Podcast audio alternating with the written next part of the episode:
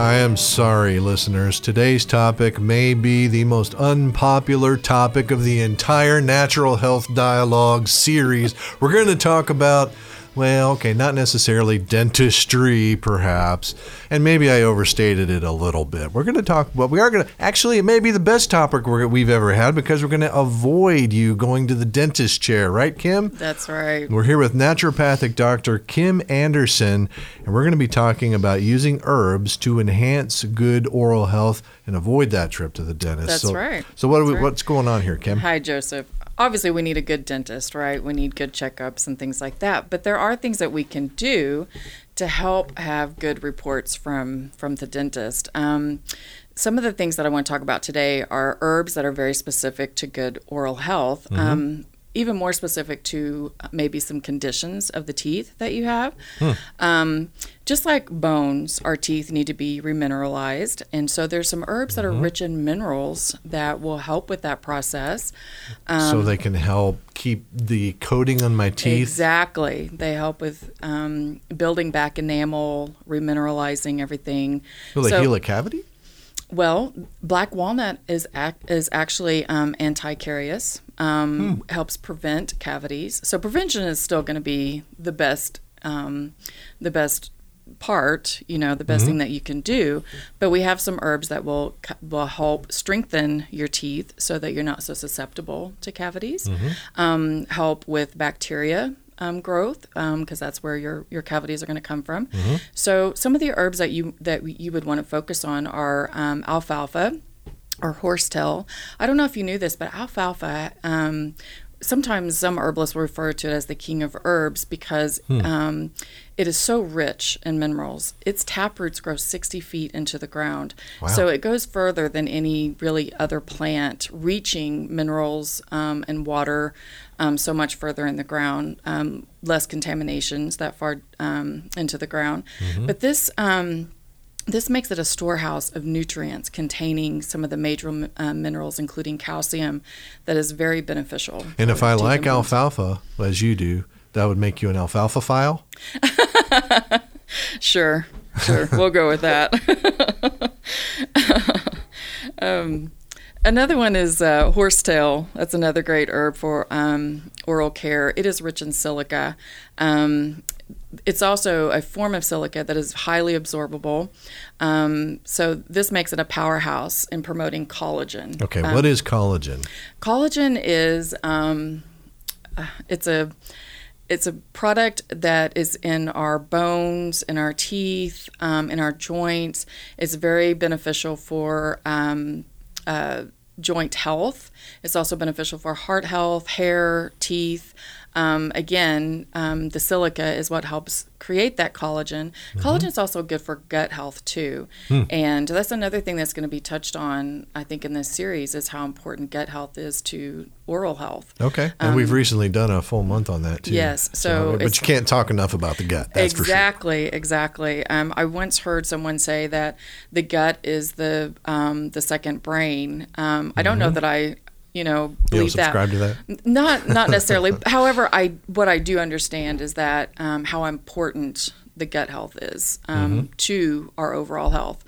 And so here again, by taking the horsetail, you're gonna um, the collagen is very good for gut health.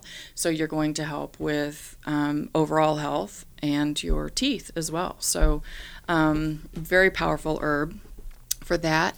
Um, another herb that you would want to look at is the black walnut. Um, and that's one we talked about. Yes, it is. It is. Um, not only is it anti-carious, but it is a um, is an astringent. It has astringent properties, meaning that it tightens um, tissue.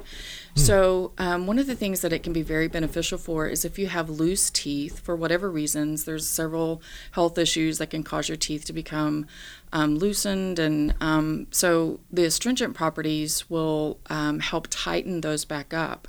And so, um, on top of helping to rebuild enamel, um, it can it can help with the issue of loose teeth as well. So black walnut would not be one that you consume orally, but one that you apply topically to the Yes, teeth. The exactly. Deal? Okay. Um, and in fact, we'll talk about um, a, uh, you know, ingesting alfalfa and horsetail is going to be very beneficial for the teeth. Um, but we'll also talk about how you can just apply it um, as a powder mixture on the teeth and um, how beneficial it can be there. So, for the mineralization, um, ingesting those two herbs would be very beneficial, um, but also making a, a uh, kind of a topical, if you will, um, something to apply to the gums Mm-hmm. would be very beneficial. Um, and that's where the black walnut would be um, good for that. Do they make a black walnut toothpaste? Do you know, or would that even be good because it's only on there for a minute? Uh, you know, that's that's a good question. I don't know of any black walnut toothpaste. Um, really, you need to leave it on much longer than Okay. than just brushing you your don't teeth rinse with it off. No. Okay. Yeah, um, we do have liquid tinctures, um, which um, will be very good to add if you make a if you use the powders from the alfalfa, and then you can use the the black walnut um, tincture to kind of make the paste, and then Mm. apply those. And you get the best of both worlds. Yes, you do. Um, another issue that we have that we need to be careful of is obviously bacteria. Um, We hear of gingivitis. Um, it can cause, you know, bleeding of the gums and things like that. Um, a powerful herb that you can be used there is golden seal. Um, this has an alkaloid called berberine, and more and more, um, there's more and more um, studies on berberine, just the things that it can do. It's just really become a powerhouse. It's really become something um, a lot of naturopaths and um, um, natural practitioners are looking at. Um, but it is a bacteria um, fighting alkaloid. So, so that golden seal, making golden seal, um, very important and powerful for bacteria. So when you say alkaloid, that means it's a high pH. Is that? Uh, not necessarily. That is just one of the components in, in the herb, but that is that is one of the key components in the berber in the berberine. Okay. So, but yes, I mean I, I'm sure that it's um, it's more alkalizing than the others, but um, I don't know if you've heard. I mean, berberine has just like I said, it's just been phenomenal in, in so many other areas, including blood sugar Hmm. issues. So I have heard the word berberine thrown around. yeah, it really is. It's really kind of coming to the forefront, um, like I said, for a lot of natural health practitioners. Um, but it's you know it's that's one of the components that's in bacteria. I mean not in bacteria, but in the golden seal to help fight the bacteria. Okay.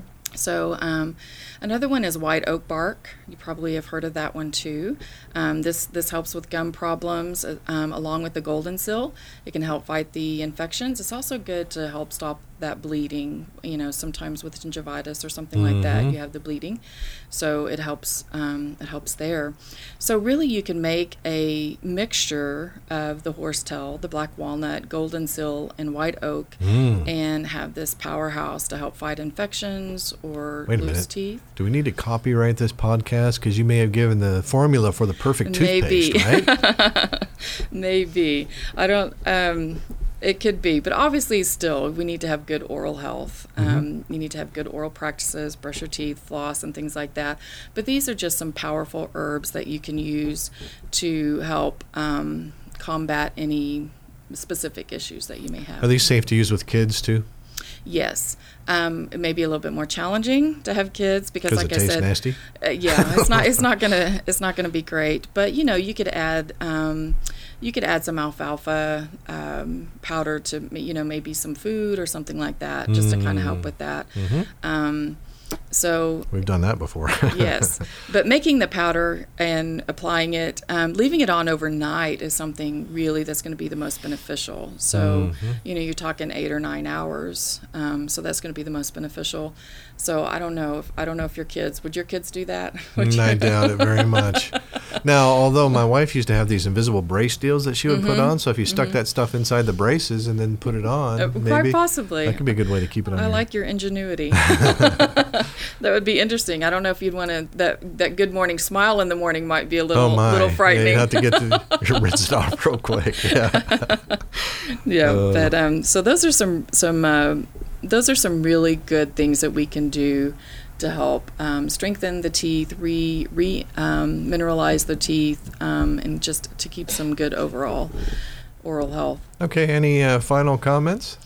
Um, just keep up those good, healthy foundations for oral health, um, and then you know just um, investigate these these herbs to help with any any other issues that you may have. Well, great. I've learned something, and uh, I think our listeners may have as well. And uh, it's been good having you, Kim. Thank you very much, Joseph.